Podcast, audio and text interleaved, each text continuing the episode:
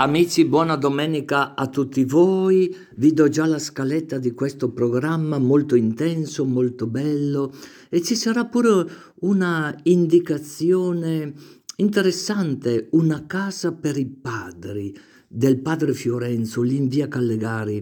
Mm, interessantissimo questo della casa per i padri, però incominciamo subito entrando nel vivo con Elide Silviero, no? E poi una testimonianza, potremmo dire, di una donna calabrese che si è fatta bresciana. E subito, subito di un sacerdote, pensate un po' dell'isola di Cipro, e ci saluteremo. Ci saluteremo infine con un bellissimo messaggio a tutti quelli che accompagnano i loro figli a scuola domani mattina. Seguite con attenzione. Siamo alla quarta controversia ed ora entra in scena uno scriba che però non ha un intento polemico come gli altri. Lui, dopo aver sentito la discussione che Gesù ha avuto con i Sadducei ed avere constatato il trionfo di Cristo, si avvicina per interrogarlo. Gli pone una domanda che è conforme a quanto ci si può aspettare da un interprete della legge si tratta di definire un comandamento come primo non di tutti, ma di tutto. Col termine tutto si indica non solo quello che la legge ha il compito di comunicare, ma si va oltre, fino ai confini per cogliere la volontà di Dio. Che cosa tra i comandamenti è prima di tutto dal punto di vista religioso? Questa questione assomiglia alla domanda che era stata fatta al rabbino Hillel da un pagano che gli chiedeva di dirgli tutta la legge rimanendo su un piede solo, cioè di dirgli il centro della legge in poche parole. E Hillel ne aveva fatto un proselito dichiarando non fare al prossimo quello che non vuoi che egli faccia a te. Ecco tutta la Torah. Il resto è solo un commento. Quindi siamo nella questione più dibattuta dai sapienti del tempo, che si chiedevano quale fosse fra tutti il comandamento più grande. Gesù individua il più importante in quello che era racchiuso nella preghiera quotidiana al mattino e alla sera degli ebrei, chiamata Shema Israel, dalla parola ebraica che viene tradotta in italiano con ascolta Israele. Questa preghiera era ciò che distingueva la fede ebraica dal politeismo circostante. Quindi Gesù abbraccia l'essenziale della fede ebraica dicendo che questo Dio delle promesse dell'alleanza deve essere oggetto di amore, cioè di una devozione compiuta fino in fondo con l'obbedienza ai suoi comandamenti. Ma inizia questa risposta in modo che poi si possa già intravedere l'aggiunta di un complemento perché dice il primo è, quindi ci si aspetta che ce ne sia un secondo. Cita Ascolta Israele, il Signore è nostro Dio, il Signore è l'unico Signore, è Deuteronomio al capitolo 6, in cui è scritto che il Dio di Israele, a cui è dovuto l'amore, che si esprime in una devozione compiuta nell'obbedienza, è Lui il più importante. Per questo l'amore è espresso nell'obbedienza, ma nel senso che è proprio il principio animatore dell'obbedienza. Per questo deve essere intero, abbracciando la totalità delle radici spirituali dell'uomo. E Gesù enumera non solo le tre facoltà che erano descritte nel Deuteronomio, anima, cuore, anima e forza, ma aggiunge anche mente. La, il cuore è la sede della vita spirituale per gli ebrei, il luogo dei sentimenti, dei pensieri, della volontà, vuol dire con vera intenzione. Quando si dice pregare con tutto il cuore, vuol dire con vera intenzione, non ripetendo a pappagallo. È il principio della vita intellettuale e morale, è la sintesi dell'uomo interiore. L'anima è la vita, l'esistenza individuale, concreta di, di, tutto l'essere umano. Potremmo dire che il pensiero era già contenuto nel termine cuore, ma il testo va ancora più a fondo, precisa la partecipazione dell'uomo intelligente e riflessivo e infine forze per indicare che l'uomo deve mobilitare allo stesso scopo tutto il potenziale delle sue energie intime, cioè la forza. Gesù poi vi aggiunge la mente, cioè il pensiero, e questo fa come da sintesi è tutta la persona che è coinvolta in questo amore. Interrogato sul primo comandamento, Gesù avrebbe potuto limitarsi a questa risposta, ma parlando di un primo, ecco che ne aggiunge un secondo che non era stato richiesto, ma è lui che lo pone e lo prende dal capitolo 19 del libro del Levitico, dove è scritto che bisogna amare gli altri come se stessi. E questo non implica il dovere di amare se stesso, perché secondo il contesto del Pentateuco significa semplicemente agire verso il prossimo per il suo bene, per il suo interesse, come si fa già per se stessi capiamo che c'è una rivelazione di Dio nella storia, è una rivelazione progressiva e dentro a questa rivelazione abbiamo il culmine che è Gesù, che non compare da nulla, ma dentro questa storia che lo ha preparato, perché Gesù quando parla si appoggia su quello che era stato detto nell'Antico Testamento. Poi lui precisa, non c'è altro comandamento più grande di questi. Vuol dire che i due vanno tenuti uniti come le due assi del piano cartesiano. Quello che è interessante è che nella pagina parallela di Matteo, al capitolo 22, versetto 40, è scritto da questi due comandamenti dipendono tutta la legge e i profeti, ma letteralmente dovremmo tradurre a questi due comandamenti è appesa tutta la legge e i profeti. Ed è bello perché il verbo appendere è usato per indicare colui che è appeso al legno, cioè il crocifisso. Il Vangelo quindi ci dice che non solo Gesù ha rivelato quale sia il più grande comandamento, ma lui stesso lo ha portato a compimento. Gesù realizza quello che dice, non solo tutto è finalizzato ad amare il Padre, ma egli è l'unico che ha amato l'uomo fino in fondo, anche più di se stesso. Gesù non insegna semplicemente una dottrina, è lui la legge incarnata, è lui la via di Dio. La risposta di Gesù mostra che lui non è venuto ad abolire la legge, ma a darle compimento. Dunque, amare Dio è amare il prossimo.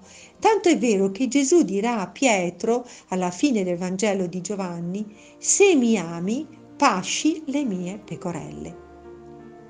Lo scriba, dopo aver approvato Gesù all'inizio, lo approva di nuovo per la sua risposta e ripete quello che Gesù ha detto aggiungendo un suo commento. In questo modo porta il lettore a fare un passo ulteriore con l'aggiunta che i due comandamenti sono più di tutti gli olocausti e i sacrifici, ci mostra che il culto esteriore deve esprimere una fedeltà profonda ai voleri divini e soprattutto questo in materia di giustizia verso gli altri.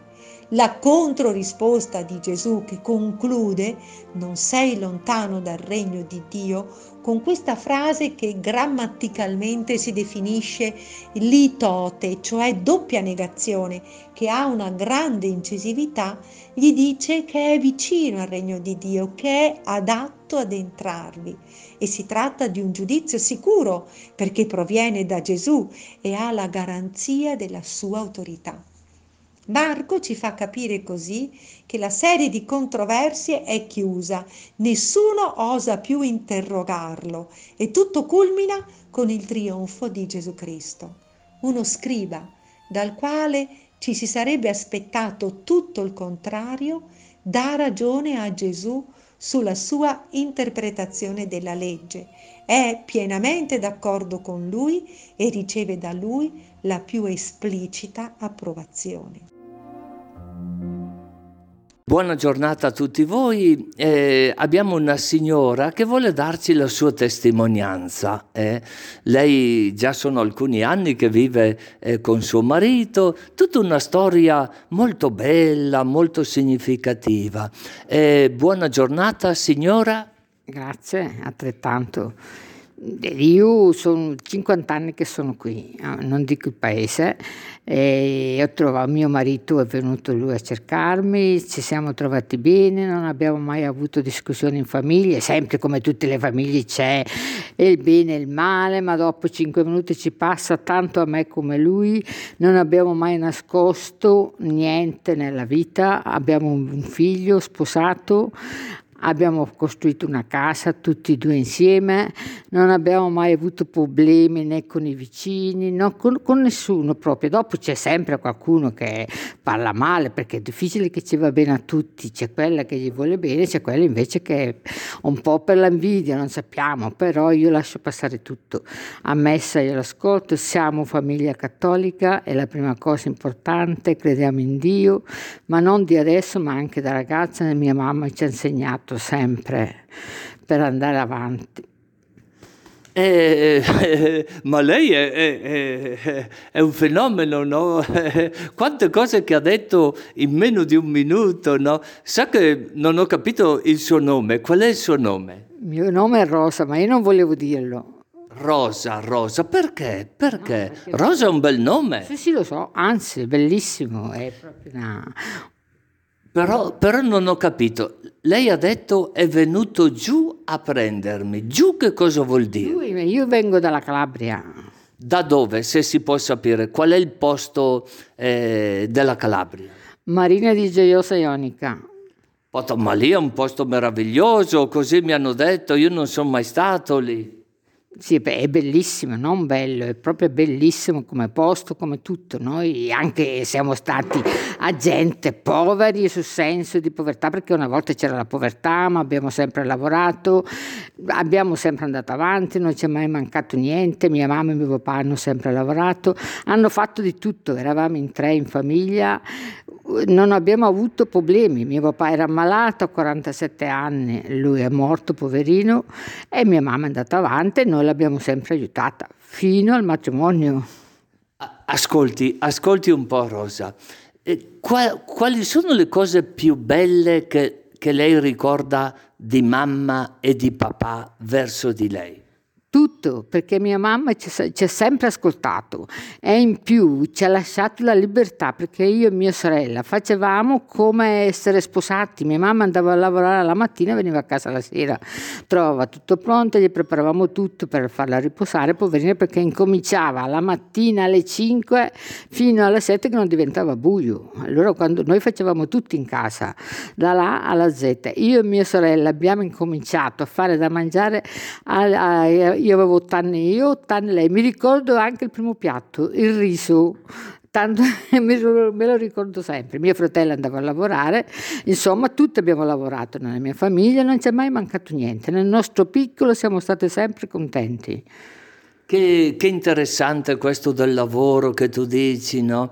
eh, che certamente ti ha aiutato anche dopo da, da, ti ha aiutato anche dopo da sposata a mantenere eh, questa forza. Però non so se lei lo può dire, ma suo marito come ha fatto a scoprirla in questa zona eh, meravigliosa della Calabria, visto che lui era ed è un nordista per così dire, no? un nordista della provincia di Brescia. Come ha fatto a scoprire questo tesoro che si chiama Rosa?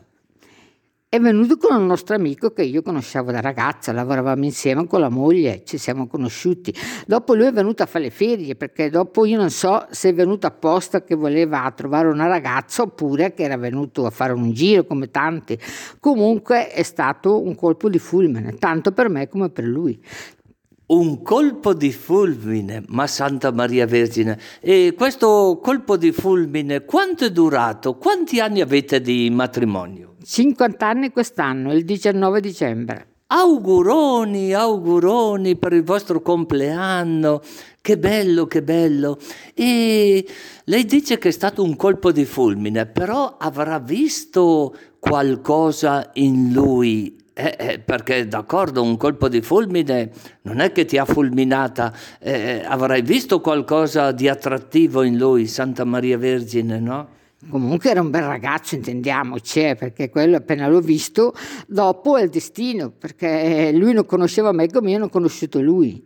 In tre mesi ci siamo sposati, i difetti ce l'avevo io come ce l'aveva lui, non lo so, però il Signore, oh, non, so, non posso dire che quello che è stato o quello che non è stato. So che 50 anni che siamo insieme abbiamo fatto una vita un po' bene, un po' male, sul senso che una volta non è come adesso che c'è tutto, non c'era niente. Io sono venuta qui per cinque anni abitavo dentro un fienile, si può dire, perché era una cascina.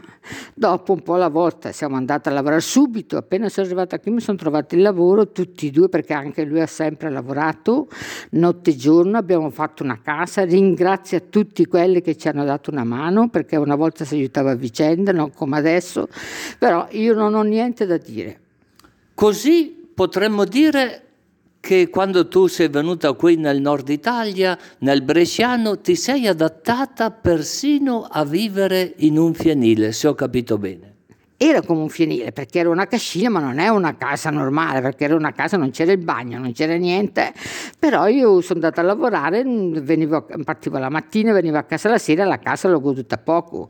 Dopo al momento con quella, cosa, quella forza di animo che avevo di fare la casa perché mia suocera mi ha dato un pezzo di terra ho avuto anche i suoi parenti che mi hanno voluto bene mi hanno aiutato. Non, non ho niente da dire della famiglia di mio marito che bello, che bello dire che i parenti ti hanno aiutato e guarda che quello che tu stai dicendo spontaneamente è una cosa bellissima. A me fa pensare che davvero lì, eh, non so, c'era la provvidenza del Signore, eh, voi eh, pregate nella vostra vita. Sempre, io alla mattina, alla sera, io sempre prego, anche se leggo pochi libri, ma nello stesso momento io mi alzo, al momento sto facendo da mangiare e penso a Dio, perché io non ero niente, sono arrivata a questo punto, allora se non c'era Dio non si poteva arrivare.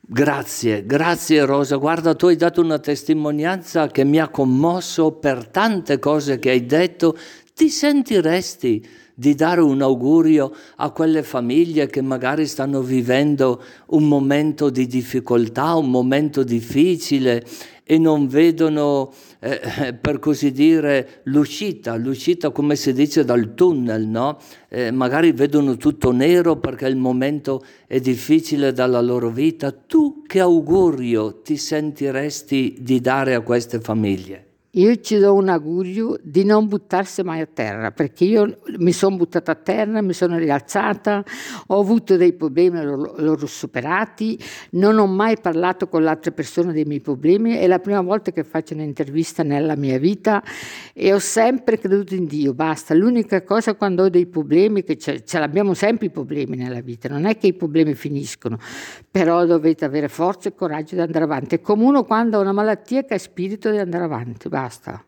Grazie, grazie Rosa.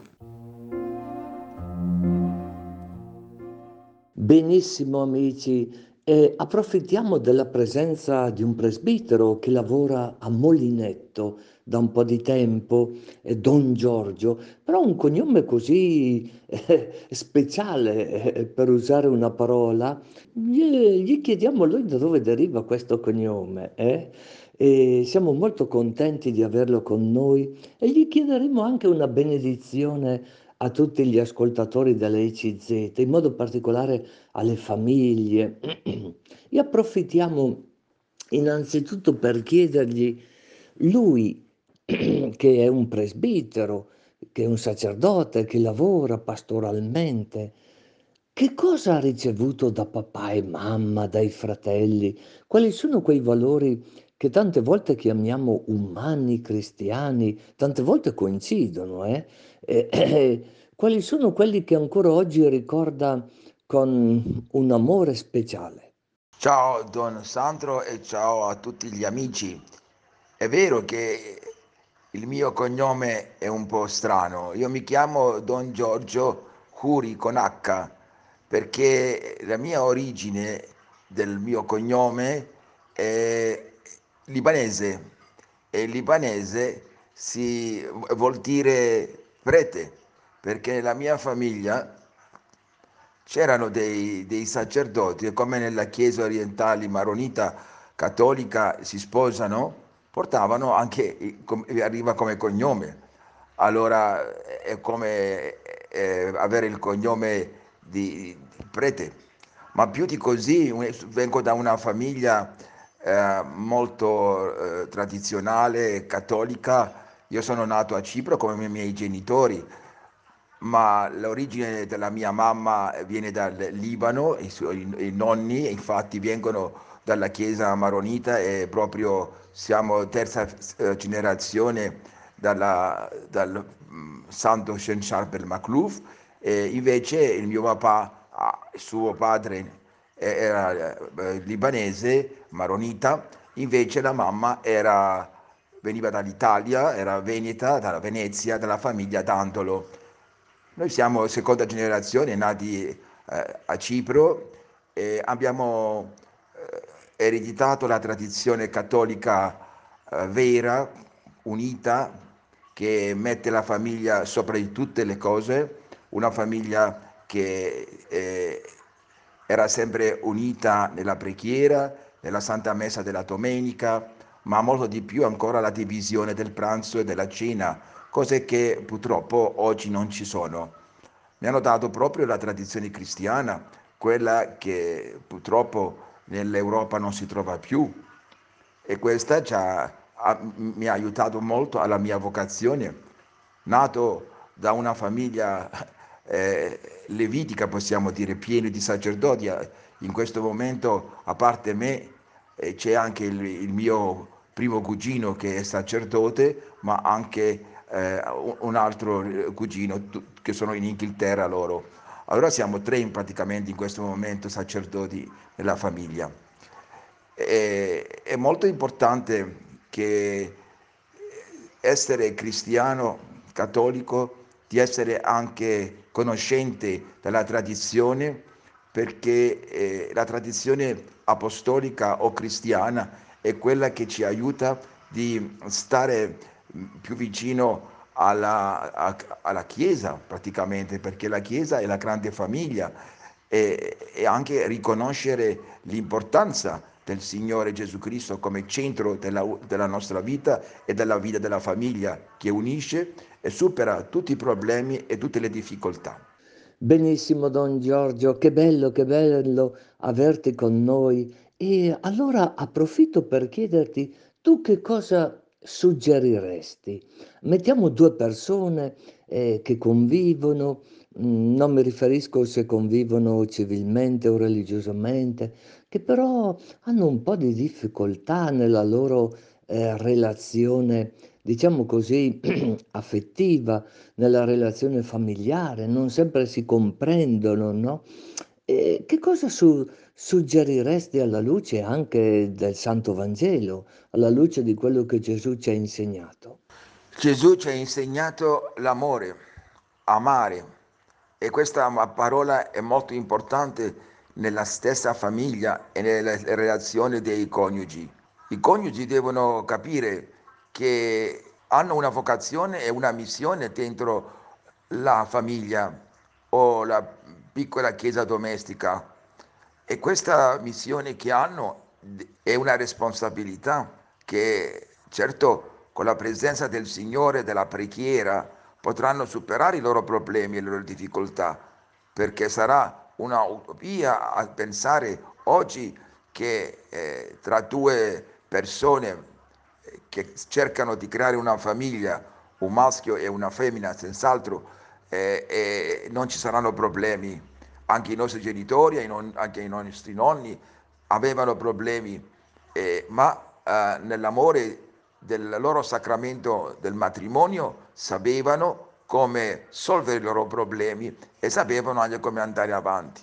Ma una cosa importante che voglio eh, sottolineare, che oggi purtroppo due cose abbiamo perso. Abbiamo perso la presenza del Signore nella famiglia abbiamo perso anche eh, la collaborazione e la condivisione delle persone che creano la famiglia, papà, mamma e figli.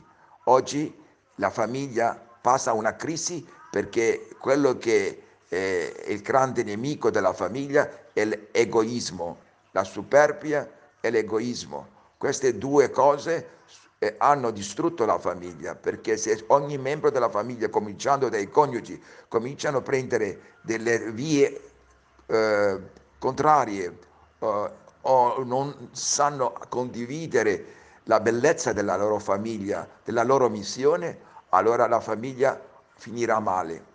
Ma se sanno essere alla fine della giornata un momento di condivisione e di preghiera, un momento che unisce papà, mamma e figli, è, è così che si istruisce la famiglia e si va avanti. E non dimenticare che i nostri figli sono la coppia dei genitori.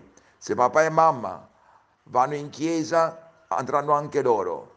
Se papà e mamma litigano, anche loro avranno un, un momento, il momento intimo, affettivo molto, molto eh, difficile. Eh, dobbiamo essere attenti perché la responsabilità che noi dobbiamo mostrare ai nostri figli è quella che per loro sarà il loro futuro.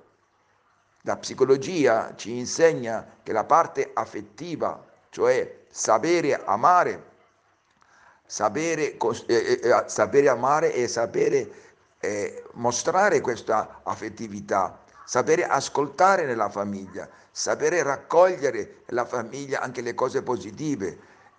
La famiglia deve avere il suo momento di pace e di, e di tranquillità, un momento che prima i genitori devono mostrare ai figli che alla fine della giornata c'è la riconciliazione di qualsiasi cosa che succede e questo è molto importante. Per l'intercessione della Beata Vergine Maria e di San Giuseppe e del nostro Signore Gesù Cristo, la benedizione Padre, Figlio e Spirito Santo scende a tutti voi e a tutte le nostre famiglie e rimanga con noi. Grazie per tutto. Amici, un'informazione molto ma molto interessante. Se qualcuno di voi ha preso nota anche dal settimanale diocesano eh, La voce del popolo, eh, può darsi che qualcuno non lo sappia, però a Brescia si è aperta la Casa dei Padri in collaborazione con l'Associazione di Volontari Bambini e Genitori in stato di necessità. Voi vi chiederete perché una casa dei padri e potete immaginarvi che in alcune situazioni mm, eh, gravissime di separazione ci sono proprio dei papà che sono rimasti sul lastrico. Sì, eh, eh, perciò la casa dei padri si riferisce a uomini separati in difficoltà economica, psicologica. Eh, tutto questo mm, è, è, un padre, è un padre francescano eh, molto conosciuto a Brescia, padre Fiorenzo Reati. La chiesa la si trova lì in via Callegari, eh, dove un tempo c'era il Francescanum per intenderci.